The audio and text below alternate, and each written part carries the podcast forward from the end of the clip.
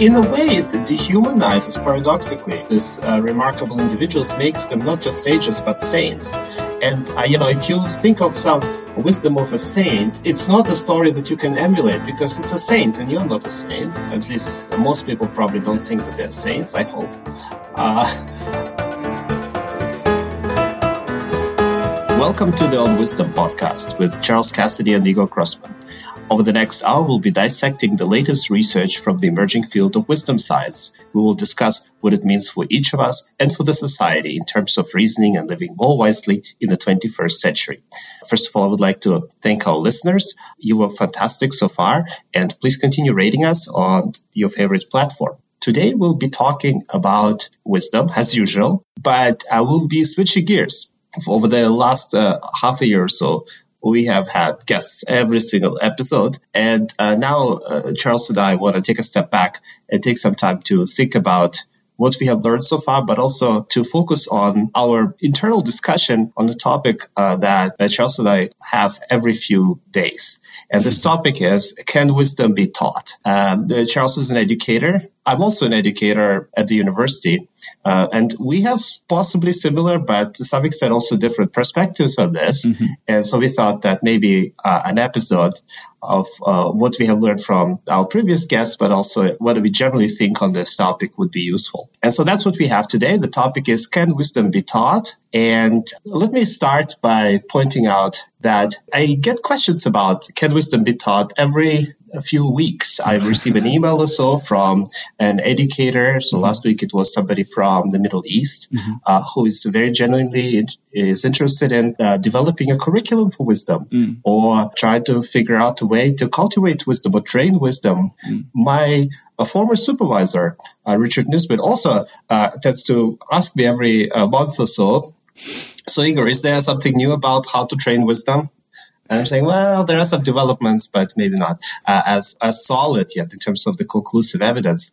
It's a topic, in my opinion, based on my impression, that seems to be of uh, interest to a lot of people. It's a lot yeah, of self-help sure. books are kind of uh, oriented towards it. Like there's so many self-help books that try to teach you how to be wise, but a bit like, but there are also some fundamental assumptions about it, about what is the nature of wisdom. And we covered it over the course of the last few episodes as well, that I think we need to consider or even reconsider uh, when we think about teaching wisdoms. Like, what is it that can be taught? And what is it that uh, can we actually trade? So anyway, so that's where we're coming in. Charles. Yeah, I mean, I um, it's interesting that people contact you about the idea of, of developing a curriculum because that, I think fundamentally, from a selfish point of view, the reason why I got interested in looking at wisdom from a scientific perspective is because I thought, well, the only tool that's really gonna, that I'm going to be able to believe the sort of findings of will be the scientific method. So we're going to have to use science. But I, I just want to know, I think from a personal level, how does one become wiser. And then coming from an education background, the idea that you might be able to transmit this or construct something that could help people become wiser that was based on the latest scientific research is incredibly enticing. So I, I am not surprised that you get asked that a lot because people's interest in wisdom is probably mainly because, you know, they want to be wiser, right? I mean, it's, it's this, really amazing, glittering prize, wisdom. You know, all cultures seem to celebrate it. So I would have thought a lot of people would be very enticed by the idea that there would be that there could be some sort of program or something that could be constructed by all these people, all these scientists working on this that could help. Yeah, us. that's absolutely. I mean, yeah. the, the, on the one hand, because of all the TED talks and podcasts mm-hmm. and uh, books that all seem to be promoting this idea. Oh, you didn't know you need this X yeah. But let me tell you why X is cool. And now, at the end, in the last 15 seconds, let me tell you all you need to know about how to make X better. Yeah. And the X can be wisdom, empathy, whatever. Or grit. Uh, resilience, yeah. grit. Yeah. Uh, yeah. I mean, I just find it amusing. People contact me because if they would have known me, and my wife would have said I'm the most foolish person there is. Well, that could be the uh, whole sort of uh, me search idea. You uh, investigating wisdom because you feel it's something that you need more of. Well, I don't know if uh, that's quite the case. It's just like uh, I think I serendipitously ended up with the topic, and it's right. truly fascinating. But I, I, certainly am aware of my limitations. Let me put it this way. Sounds sounds um, wise, Igor. Sounds, oh man, oh, man, see what you've done there. Very clever. That's self-deprecating wisdom. No, no, it's not humble bragging. I genuinely believe that I'm fairly foolish, and I can even give you some examples afterwards. Um, okay, so can, uh, can wisdom be taught? So let's start with this question.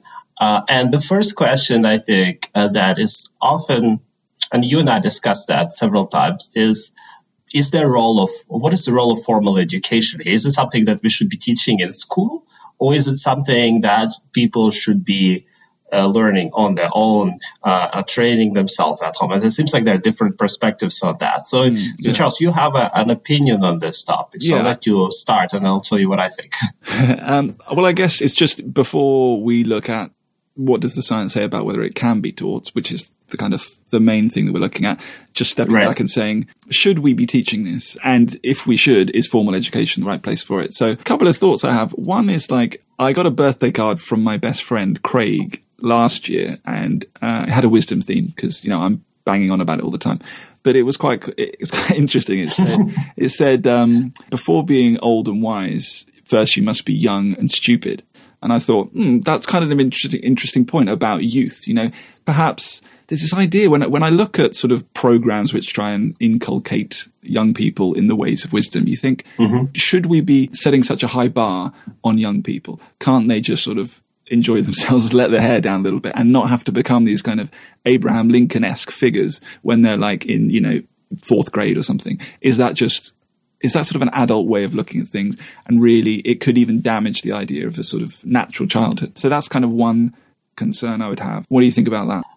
So I think uh, the issue here is it depends on what do you mean by wisdom in the first place? Yeah. And uh, is it just like uh, appropriate behavior? And what is appropriate then, right? Like right, uh, right. for a given uh, age group, and some people say that educationally it is appropriate uh, for young kids to make mistakes because that's the only way you learn. So that's mm. basically the mm. idea that I think you also just pointed out. Mm. And so, like intervening there I guess it's all the matter of degree. To what extent do you want to intervene? It's like I, I can certainly see how kids could make mistakes that they would never recover from. Like, you know, like, yeah. oh, like, let's yeah. try everything. Oh, how about heroin? Yeah. Oh, crack cocaine. Yeah, yeah. like explore, you know, that's, that's, that's great. That's right, and then, you know, mistakes. Yeah. Adapt, know, yeah. So, yeah, addictions. Yeah. yeah. Yeah. No problem. I mean, it's like, uh, no. So that, that is a problem, right? Mm. That's like, uh, so to that, what extent, when do you want to intervene and when do you want to let it go? Well, I think that, uh, so there is some kind of a probably a moderate amount yeah. in uh, in different countries, it's it varies. So, like if you think about this, uh, Jon Haidt has this new book, I think, about coddling right. of the American yeah. mind. It's like you know, like they're overprotecting of the kids. That you just like certainly in the middle class and among the affluent people who can afford it, they do everything possible, schedule every single yeah. second of yeah. their child, and then uh, don't let them make mistakes. Mm. And uh, that can be, of course, detrimental. But I can also see the opposite, as I said. Like if you're like from a working class background, or if you live in a slum or in a ghetto, you may want to protect your child, just like you can't because you may mm. be gone the whole day, or you. Mm you just try to make at least some money. So my, my take on it is it's a matter of balance as usual. Mm. Now, who will figure out how much is balanced and how much is too much or too little that's a tricky question and, and also yeah that. it depends i guess on the on the age because like in terms of um you know when children are very young the parents are sort of making wise decisions on their behalf essentially you know yeah. and then at some point when they become adults they have to make those decisions themselves so i guess it's just what point do we think it's uh, reasonable to expect young people to begin to make wise decisions for themselves because you couldn't expect a five year old to design its own daily diet, you know, and that would be unreasonable to expect that level of wisdom um, from a five year old, but, but it needs to be in yeah. place by the time you're older. So, okay, just there's lots of things we could talk about here, but what sort of, do you have any sense of what age would, is a kind of an appropriate age to get children to begin to think about taking decisions themselves using the sort of apparatus of wise reasoning. Do you have a sense around that? No, it's it's hard for me to say. I mm think the I'm not a developmental psychologist, mm certainly not early childhood development. So mm I don't know all the most recent uh, nuances of how mm people think about that. But uh, I definitely see that there are different traditions.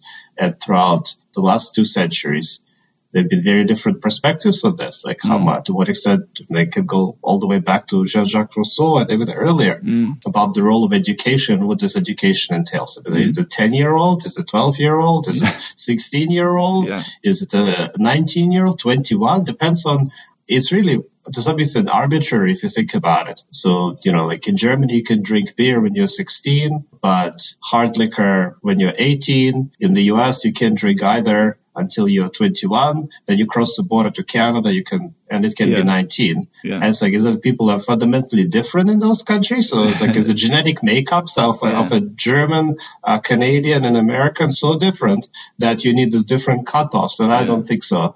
Uh, so it, it is, it's based on some kind of cultural traditions, right? And, uh, as well as, uh, some serendipitous laws, although the way how laws were integrated and uh, some kind of an agreement within the country with different share uh, stakeholders in the country. Mm. So, and then it becomes this law, and then it becomes this age. But what I'm trying to say is that a lot of this type of uh, rules of what is the time when a child is not a child anymore, or uh, can be sort of taught to think wisely because they have to make the important life decisions. Yeah. Uh, all a lot of it depends on the cultural context. It depends on uh, the expectations from a child, a definition of if it's still a child. Yeah. You know, in I mean, the Middle guess... Ages, we didn't have children. Uh, like we had children and then we had adults. So there was nothing in between. Yeah. There was no teenager. There was no adolescence. That's mm. a fairly modern concept mm. that we had since the 20th century, actually.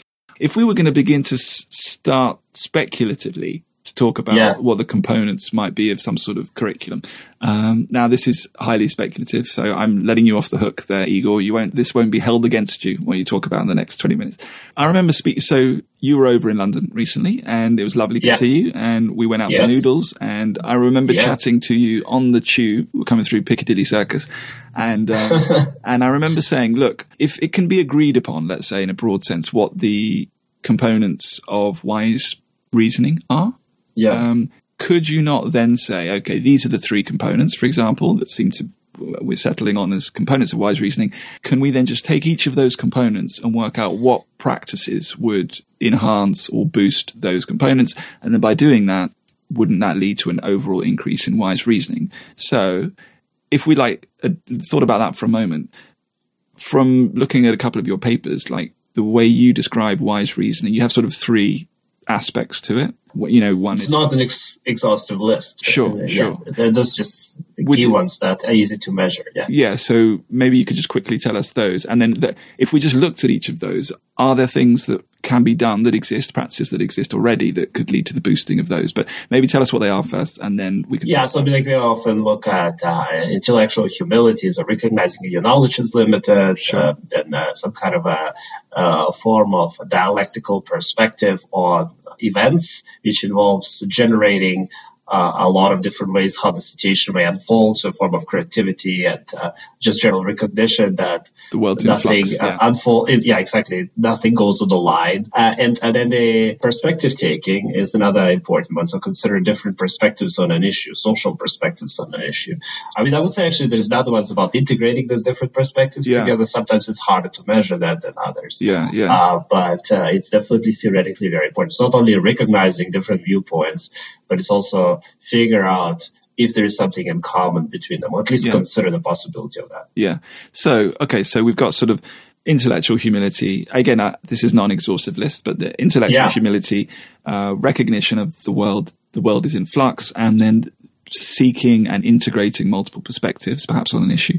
Can those be individually tackled? Are there certain things that can be done to increase one's intellectual humility, for example? Yeah, I mean, uh, so so far we find that you could temporarily, and I emphasize this is just temporarily, which means that in the short term you can activate intellectual humility or make people recognize great intellectual humility by, for instance, ask them to talk about themselves in the third person, about the challenge that they are uh, having like a, a, conflict with somebody or political election or economic prospects uh, uh, of themselves like will they be able to find a job? So yeah so if you do that from this kind of detached perspective talk about yourself in the third person you're more likely to recognize limits of your knowledge. Okay so that's that's promising Is yeah, that a the temporary point effect? here is, Yeah. yeah. that's right. The point is we don't know how how long does this effect last, Hmm. and also if you can then keep it after you're not instructed to take a third person perspective anymore. So that's something that we're still kind of exploring right now. And um, probably we should save that for another episode. Yeah, for sure, for year. sure. But I, I was thinking if it's a short term effect, there could be a series of uh, what do you call them, like thought experiments or thought programs to run prior to taking a decision that was important. Yeah. So say Yeah, so say yeah, you were sitting yeah, down, so- someone saying, right, Mhm. you're going to decide, uh, you decide whether you're going to go to college or whether you're going to go straight out into the world and be a, you know, a, a entrepreneur. It's a big decision. Here are some things that would be helpful to do that would create a temporary likelihood that you'll be more wise in your reasoning. That's right. I mean, in fact, I I even was brainstorming about that, but this is highly speculative again. That's the theme of the episode. Yeah. Yeah, highly speculative Yeah, as usual. And uh, I was just brainstorming and uh, seeking funding.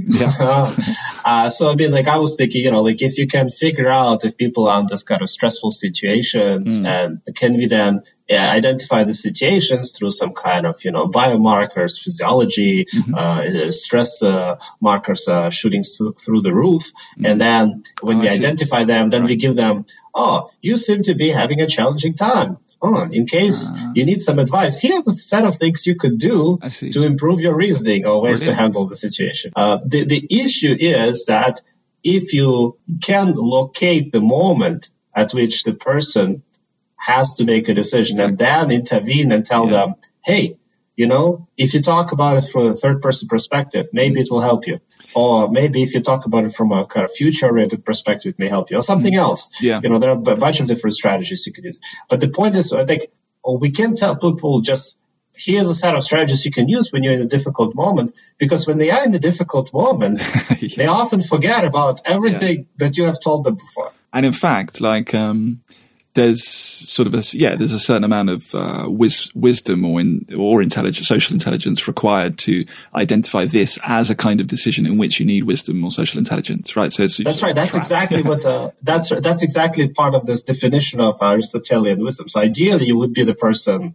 So if, maybe if you're more intellectually humble in general, then you would be more likely to recognize that this is the moment where I need to do X.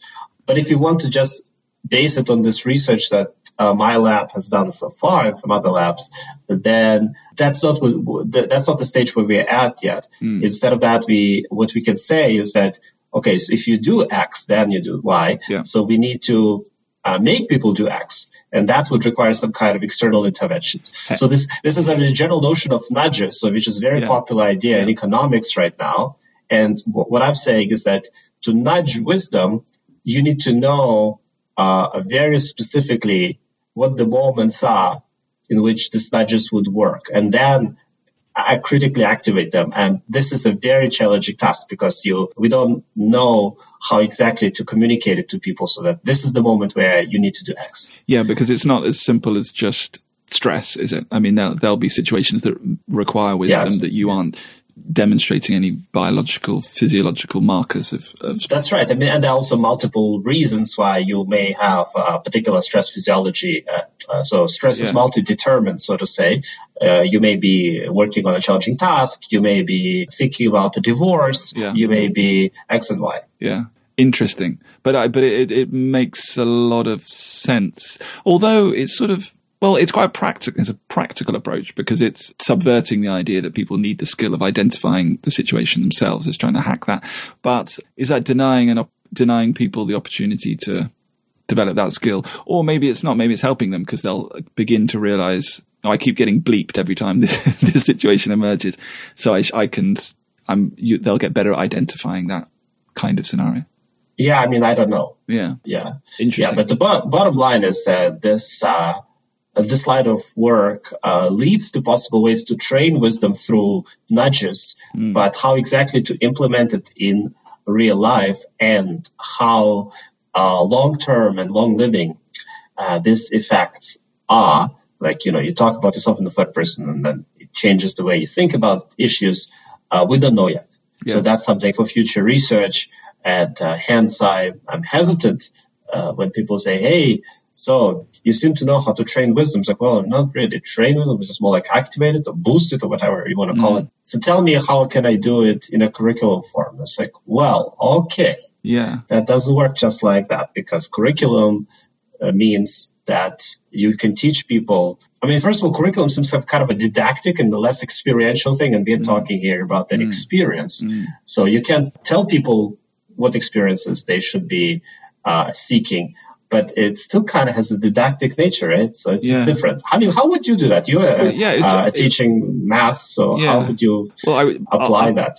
Just, I wanted to catch up on something you just said. Like, I'll come back to that in a sec. But it sounds like what you've said is that there is, there are sort of strategies that one can adopt. If one's in the lab and you do these strategies, the following decisions will be wiser. Say, let's say that loosely. But you're saying, how do people know in the real world when to employ those, right? Yeah, yeah. Um, but could you not, in this training program, sort of tease out what the what are the sort of components that people should be looking out for in their day to day lives? I mean, there must be like, even if they're not biomarkers, there must be kinds of scenarios that people could be taught to flag up for needing to employ these kind of strategies that would boost their wise reasoning. Does that make sense? There must be sort of profiles. Certain kinds of situations are ones where you probably need to kick into these interventions. I mean, ideally, there should be. Uh, we uh, don't have enough research on this yet. Mm. So, I mean, I, am planning to do something along those lines. Depends on funding situation mm. end of this year. But uh, it's it's it's surprising how little actually there is on this topic and how little has been done. In part, uh, as we talked about this with Barry Schwartz earlier, we could potentially know on average what kind of situation. So like we could create some kind of average profiles. Yeah. You know, like we, ma- we survey thousands of people and then get their responses mm. about in this type of situations on average what are the strategies that would be useful blah blah blah. And like in this type of situations on average if you have this type of level of stress physiology when should you be intervening? Okay but then like, like for each individual it may be slightly different. I mean just one sort of slightly odd thought is could you work the other way around? I mean are there any situations when you shouldn't be doing this? I mean isn't it something? Yeah, for sure. Like if you uh, if you're making love to somebody, talking to yourself in the third person may not necessarily be the most be quite uh, spooky. well, I think I don't know. Depends on your sexual right, drive, I guess. But yeah. I mean, it could certainly lame your sexual drive to some extent. I would say. Yeah, for sure. But but I, I mean, okay, that's a fair point. That's a fair point, Igor. But my point, I think, is is kind of valid as well. Saying most, probably most of the time, it would be helpful to be using strategies that are going to help you take a wiser decision. Unless you're saying it's too exhausting and you know it's it's just going to drain you by thinking like that all the time. I mean well okay so the, i think we talked about that earlier too when um, we started discussing the concept of wisdom and its relationship to intelligence. So like if you just if by wisdom again, we mean specifically wise reasoning and instead of deliberate strategies, they may just not be always as effective. Uh, and so if you have to make a decision right now in this moment because you have, I don't know, uh, the train is approaching you and your car is stuck in the middle of a train track. Yeah, yeah. What should you do? And the train is like five meters away. Mm. You you hear the sound and your seatbelt is stuck in, and you have yeah. to figure out how to break out of the car. Yeah. You know, like talking to yourself. Okay, what would Igor do now? that's oh, probably not the strategy yeah, to save yeah, your life. Absolutely. Right? So, so I'm saying, and that's not necessarily because it will not activate wisdom. It may not activate wisdom in that moment, that's for sure. Yeah, but it's also, even if it did activate wisdom, that type of wisdom that you need to get out of the car is different from wise reasoning that we're talking about here. Right. Yeah, fair. All right. I, I point taken. I, I can accept that. Um, I mean, you're probably right that in uh, most situations that we would classify as in need for wisdom. Because I'm a bit unfair here. I'm saying, you know, this type of situation where you're stuck uh, with your car in the middle of a track. Uh, I mean, there, do you even need wisdom in the first place? Would you be calling that wisdom? Mm. uh, or some kind of survival instinct and speed of processing information mm. and uh, the ability to uh, agility to some extent. Mm. But in most situations which we would typically talk about wisdom, two things happen. Number one, you do tend to become really immersed in the experience.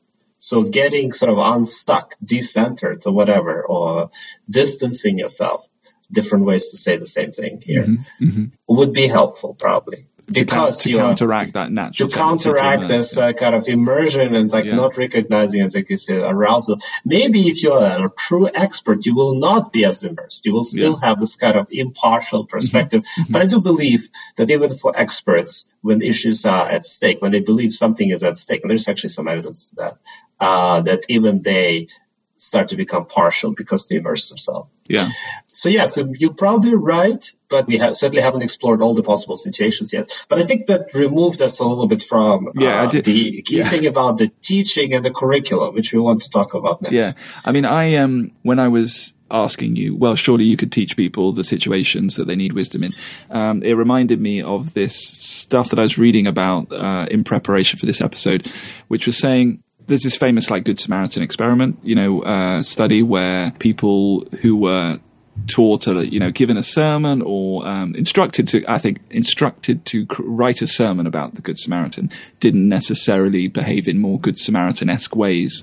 And then also, professionals who've been taught ethics don't necessarily behave any more ethically. So this is a problem, right? Because we're saying if you're going to get all mm-hmm. these kids of whatever age in the classroom, and we've finally worked out what wisdom is and the kind of situations you need to adopt it and the kind of things that you need to do to trigger it, you can tell them that till you're blue in the face. It doesn't seem like it will lead to any wise behavior. Yeah, so the study that you, or studies, there are multiple studies that you refer to here, mainly show that having the knowledge of something about morality, for instance, or wisdom, doesn't necessarily mean you're doing it. Right? So you can have the knowledge, you can be reminded of how to be virtuous.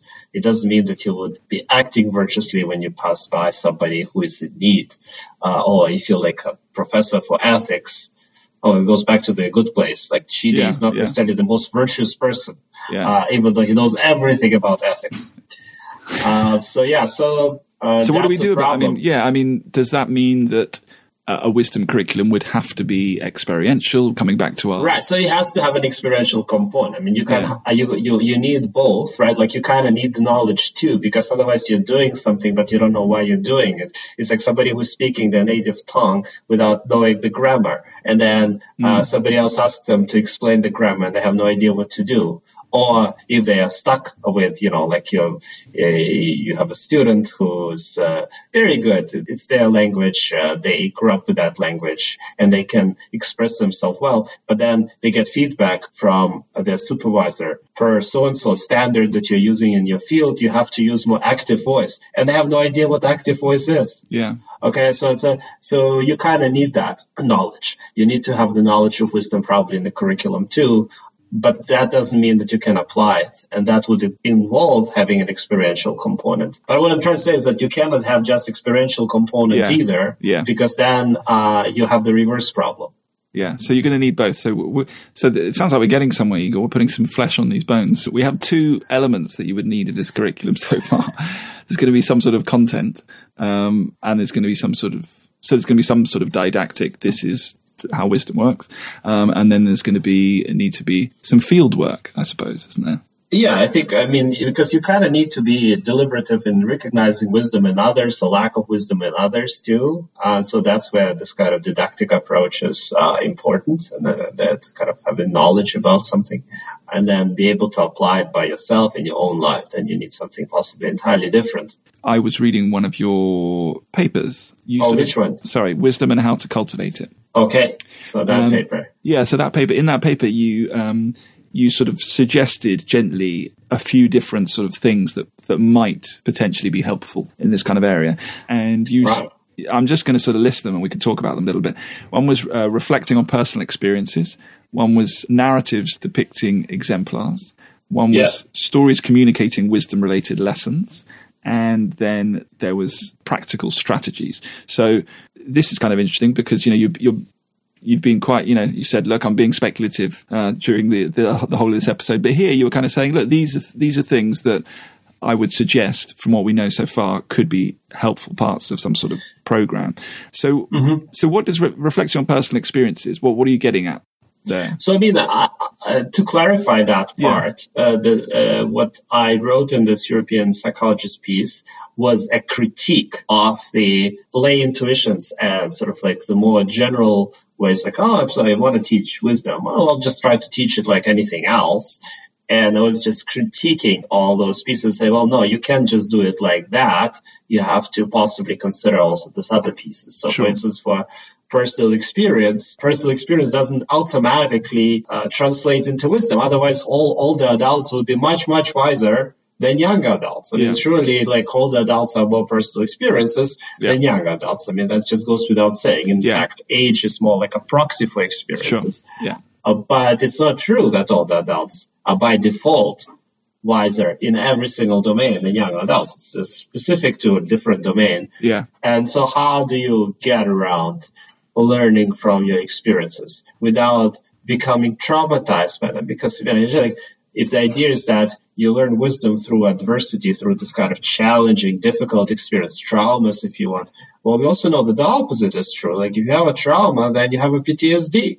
Right, uh, right. And uh, how do you deal with that? Yeah, so you know, yeah. like uh, it's not like that. Everybody who returns from Iraq uh, in the United States uh, to yeah. the United States or from Afghanistan in in Britain, they suddenly are wiser. Yeah, we're not recommending that. Yeah, that's not the way, path to wisdom, not necessary. So what do you do? Uh, so I mean, there are different ways to reflect on your experiences, mm-hmm. and those are just speculations as well. Mm-hmm. But there is some research that suggests that, you know, uh, if you reflect on your experiences and you relive it again and again and again, uh, well, what that may do is it may just push you down the rabbit hole of your misery, and yeah. uh, you would just develop this uh, pathological tendencies. Whereas if you uh, abstract yourself, decenter, uh, look at yourself from different perspectives. Uh, yeah. When looking at that situation that you had the challenge with a, a, traumatic experience, then you may actually learn something from it because you reconstruct this experience in new ways. Yeah. So that would be sort of one idea. So, right? And also, so I guess, of, yeah, I mean, yeah. the, the, I, I think from the context that I was reading it in, you were, you were sort of just suggesting that there needed to be a personal component to it as opposed to it being impersonal. Like, you know, so you're saying if you're presenting, you're just telling people stories about or scenarios that, uh, that and not connecting it or encouraging them to think about their own experiences in this context, that it won't land as well. So I, I th- right. So that's another thing. Yeah. Right. So that's why you bring up uh, a very important other aspect of how a teaching curriculum for wisdom may be instituted and how problematic it is to just take something that think this is a great idea and try to use it without recognizing the possible psychological processes that are playing a role here. So the idea is that in a lot of different philosophical and religious traditions, there's this emphasis on exemplars, so stories, that wisdom is about transmitting stories. Like look at the Sufi texts. If you look at the Christian, the biblical, not just Christian, but biblical texts. If you look at stories in South Asia or East Asia, a lot of them are operating this kind of metaphorical level or by presenting you with this set of sages uh, who are these remarkable individuals, Confucius, or like more recently, like in the United States, for instance, uh, Martin Luther King, uh, Gandhi. I don't know if you're like a literary buff, you would say Tolstoy, something like that. Like people who tend to be male for whatever reason, uh, except for Mother Teresa, even though there's a disagreement how wise she was. And so you say the idea was, okay, so I'll just give you the stories of remarkable individuals and then you get wiser. It's like, well, that's not so fast. I mean, what is it in their stories that you can actually learn from? And how can you apply it to your life? Because if you cannot think about applying it to your life, you may know about the general knowledge, but then again, you have the problem of it translating it into your behavior when you have a problem in your life. So this kind of translating is the part that I was trying to emphasize. So yeah, so you're you're saying the usefulness of exemplars. You have to be a little bit careful about how you do. Well, how can it go wrong? Like what what's bad? Is there anything bad about? Could it be damaging? Well, I mean, one thing that can happen is that you think you read about these remarkable people at the height of you know, their uh, best decisions that they have made in their lives or the mm. decisions that changed the world, blah, blah, blah. Uh, I mean, I'm not underplaying it. I'm just saying that if you do that, you may get an impression that wisdom is this kind of unattainable thing and it's really becomes more inspirational in nature than something that you could mm. apply in your life because, mm. you know, like you are not about to resolve apartheid in Africa.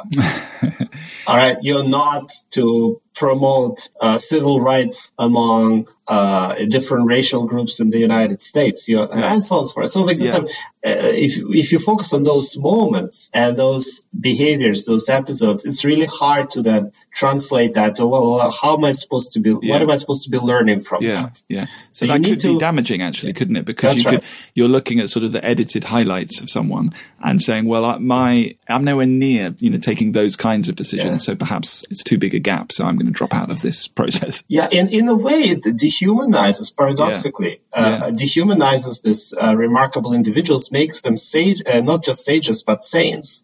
Mm. And, uh, you know, if you think of some wisdom of a saint, well, that's not really something that you can learn from because you, you know, it, it's not a story that you can emulate because it's a saint and you're not a saint. At yeah. least most people probably don't think that they're saints, I hope. Yeah, yeah, yeah.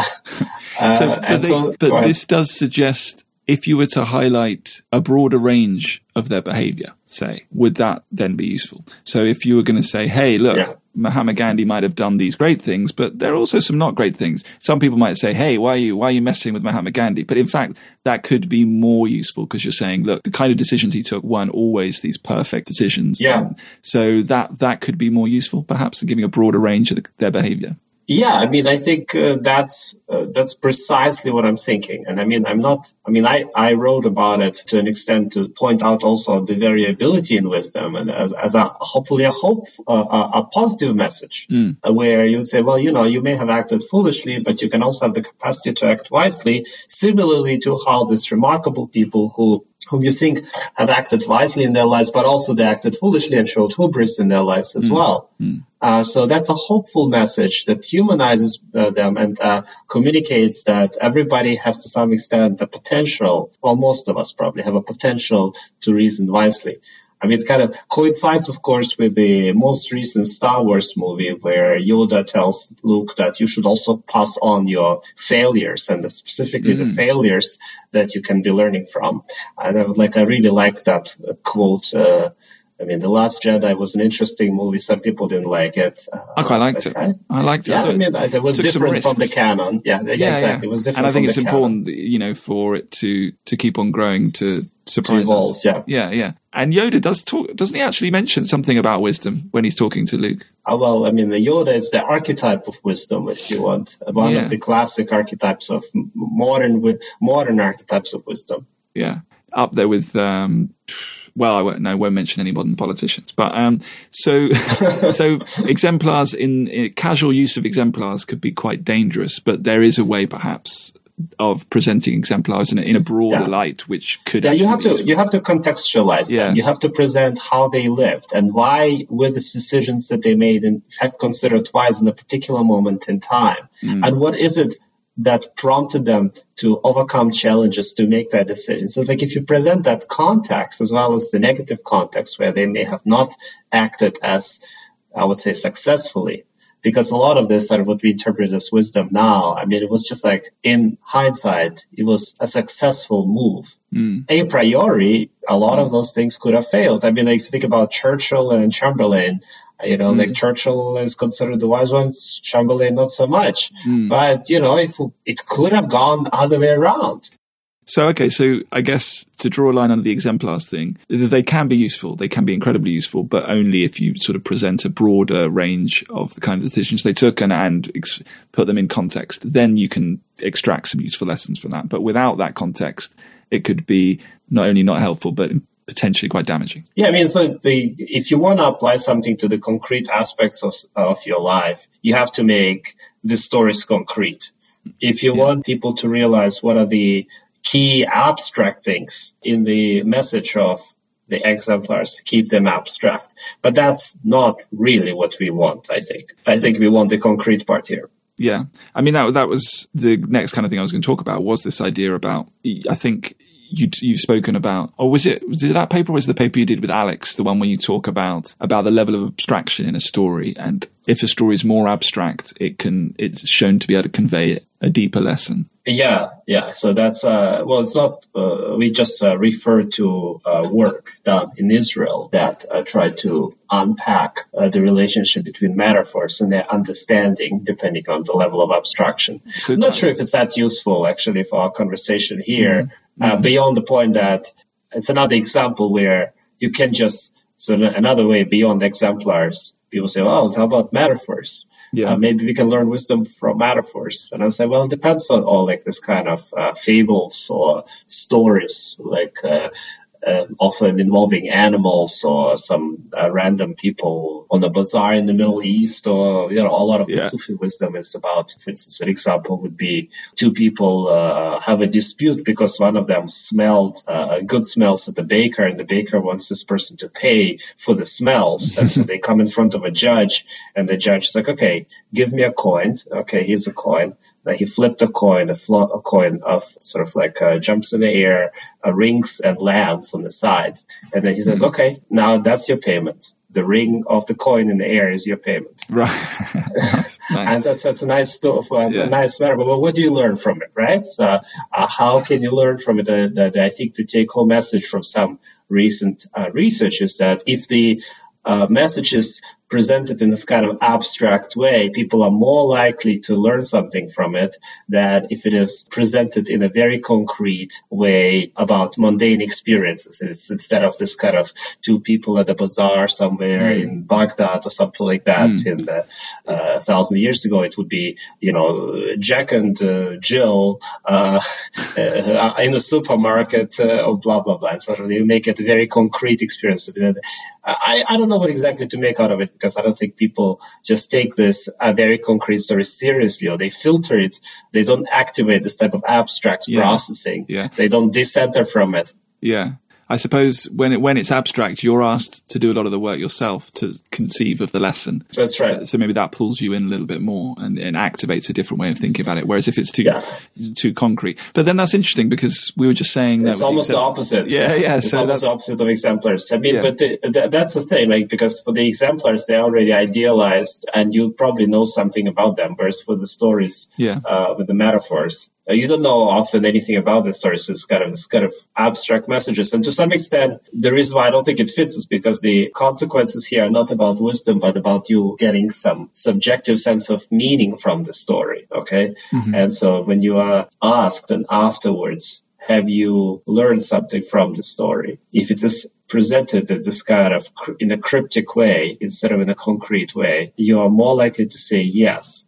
And part of it probably because of greater effort to translate it. But mm-hmm. there is no work here showing that the consequences of one or another way of presenting the metaphor are different for your actual ability to reason and solve problems right. in your life. Right. So that work has not been done.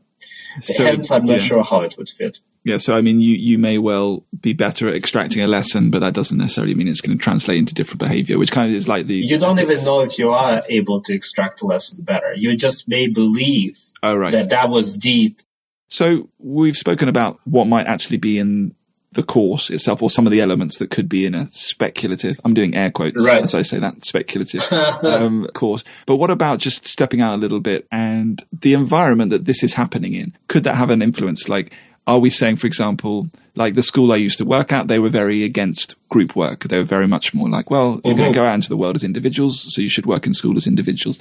What about the beyond the content itself? What about the structure, like the class sizes, the way perhaps the institution itself takes decisions? Could these kind of more structural components influence the likelihood of people learning the wisdom that's in the course? What do you think about that? I mean, I think uh, it's, it's a, a, fascinating question. Uh, to what extent can we shape one's wisdom and its development by using the environment? I mean, the, the I, I like the idea. I don't know what those environments would be at this point. Uh, uh like maybe more collaborative environments, as you mm-hmm. mentioned, sort of mm-hmm. Montessori type of environments, mm-hmm. not environments where it's all about self-evaluation. Yeah, and uh, it goes completely against the current standard uh, mainframe of education. But I think a lot of it certainly in elementary schools, they don't give uh, grades, right? So they don't give grades uh, right away in many schools mm-hmm. anymore. Mm-hmm. Instead of that, you just have some kind of good or bad marks. But yeah, so like we can certainly, I think that it's not necessarily environment in the sense of physical environment, I'm not opposed to this type of, you know, Waldorf schools have this type of like, we don't want to have any corners. Everything has to be round and flowing in the corner. to connect, connect yeah. to the cosmic uh, forces. I mean, you know, well, I, was, I was thinking just about the social environments. Yeah. Yeah. I mean, just looking at like that super practical thing, like individual versus, versus group, which is a super basic concept. That's right. But I was just looking back at these um, wise reasoning trio of components and so we got intellectual humility, recognition of flux, uh, and integration of perspectives. I mean, you, it's pretty hard to argue against group work if, if you're trying to encourage intellectual humility, right? If you're trying to encourage multiple perspectives and integration of multiple perspectives. I mean, it seems quite a strong case that you should be working in a collaborative fashion if those were the components you were trying to yeah but do. it's it's you, you as a, a teacher know that that's you know like a group work group work and everybody wants to do group work but at the end uh, it just becomes a burden and students think oh another group exercise mm-hmm. so you have to kind of go beyond that you kind of mm-hmm. you still need to make it somehow clear to students that uh, there are individual interests at stake, uh, that it's not just about, uh, you know, that somebody else will be doing it for them or they can just uh, free ride or something like that. I like this idea of a, uh, of a jigsaw puzzle. Yeah. where you know everybody has to contribute something and you're doing it in a group mm-hmm. but you, each of you has to do a unique piece and if you don't do it uh, then uh, the performance of the whole group will collapse. Everybody's responsible for different aspect of a task. Yeah. If that's done well, I think that can be very effective. But I, I guess I ultimately it, it, depend, it depends on what the goal is. If the goal is to learn to be less self-focused, the goal is more about doing something together with others because you will learn perspective taking and stuff like that. Certainly, like having generally more group based exercises may be beneficial. Yeah, I mean, the jigsaw learning seems to be a, a, um, a, proposition that would get the best of both worlds, right? So you're going to learn responsibility, taking care of your part of the puzzle, and then you're going to bring that together with other people. So yeah, I mean, that seems, again, seems quite hard to argue against, but it seems that you're going to definitely benefit from working closely with others if you're That's trying right. to nurture intellectual humility and, and multiple perspective taking. Absolutely. But, but, how do you assess it? One of the reasons people work individually in schools is even though schools might say it's because that's what you're going to need to do in the real world, it's just because it's easier to assess. You know, so so many of the structures are set up because it makes it easy to quantify the output, right? Um, so how would we get round that problem? I don't know. Yeah. I mean, me neither. I mean, so I can see that you could potentially uh, have an individual component, or you can ask the group members to rate each other and assign mm. the values. And so if somebody really screwed up, they will hopefully get a lower score by the group mm. members. Mm. If they anonymously rate everybody else and yeah. then submit it, and the grade can be weighted accordingly. Yeah. So there's still like something at stake for, for yourself. Or there are some sub individual components, parts of the group exercise where everybody like presents something as yeah. part of it, or you yeah. you know who is, did what in a group project. Yeah. Often it's hard.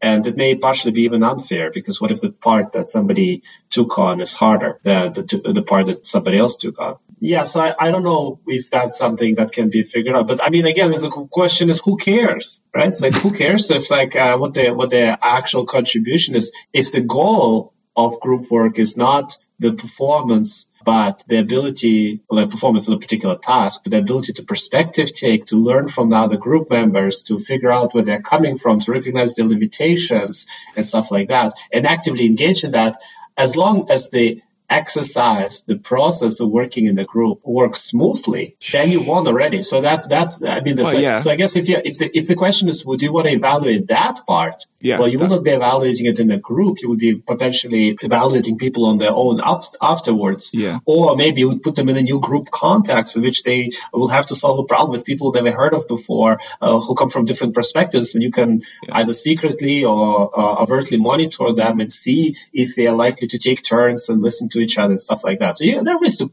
uh, to assess yeah. it. Yeah. Uh, no, but the question is, what are you assessing? Yeah, you're totally right. Like, who cares about the presentation in, in itself? What you're interested in is ass- what you're interested in assessing is whether they're developing those skills, right? So you would need, probably need to do it, I imagine, through covert observation. um, well, I mean, it can be over. I mean, it doesn't matter. People, especially kids, they uh, well, they may freak out at the beginning. But, yeah nowadays we have cameras everywhere anyways especially in, the in britain it seems yeah. to me yeah that's right um, and uh, everything's fine in britain so we don't need to worry about that it's all good We've got a lot further than I expected. Actually, we kind of covered quite a lot of stuff. Um, we still don't have a curriculum, though, but that's okay. yeah. We've, we've, got a speculative curriculum, but um, yeah. we what, what is quite interesting, and I think we're going to save it for a future time. But is that the, the people that might be facilitating this speculative curriculum? Some of the surprising effects that research is suggesting it can have on the the teachers themselves, I think is really interesting, and that's something that we should come back to. Yeah, absolutely. Yeah. So stay tuned. So, time for a summary of today's episode. The topic was Can wisdom be taught? The first question we asked was, in fact, should wisdom be taught? Do, do, children not have a right to a certain period of time where no expectation is on them to behave wisely? And the point at which one should become to take responsibility for their own decisions is largely a arbitrary decision depending on various cultural factors. We then discussed the idea of a, a speculative curriculum and what it might entail. And it appears that there are a number of interventions and activities that people can do to boost their wise reasoning in the short term. But one of the problems is it takes a certain amount of wisdom or social intelligence to even understand when such interventions are necessary. And we spoke about some potential technological solutions to this. Also, we discussed the fact that the teaching of ethics itself doesn't appear to change people's behavior and make them any more ethical. So again, this is another problem for a, a wisdom related uh, curricula. Um, so it seemed to become apparent quite quickly that the simple sort of teaching of knowledge approach was not going to be um, sufficient here, and some sort of experiential component is going to be pretty much essential. Both are, are going to be key, really, to make this work. We also spoke about traditionally, quite often, many different belief systems and traditions use sages and exemplars as ways of conveying wisdom. And we spoke a little bit about the limits within that, that if you present edited highlights of famous sages' lives, they can come across more like saints. And, and whilst they can um, be quite impressive, it can be dispiriting to a certain extent. So they need to be presented with the context in which their decisions were taken. And that would perhaps be more enabling to people learning about their lives. Finally, we spoke about wise environments. Are there ways that we can, in fact, help through not just only the content, but also the context and the architecture of the learning environment itself. We spoke about the merits of how group work uh, might in fact boost some of the components of wise reasoning, such as intellectual humility and the integrating of multiple perspectives. And we both seem to agree that jigsaw learning, which was uh, a combination of individual work and group work, where you have to work with other people, um, seems to show a lot of potential. So that was today's episode. Fascinating for both of us. If you enjoyed it, please rate us on iTunes favorably, and we look forward to diving more into this next time.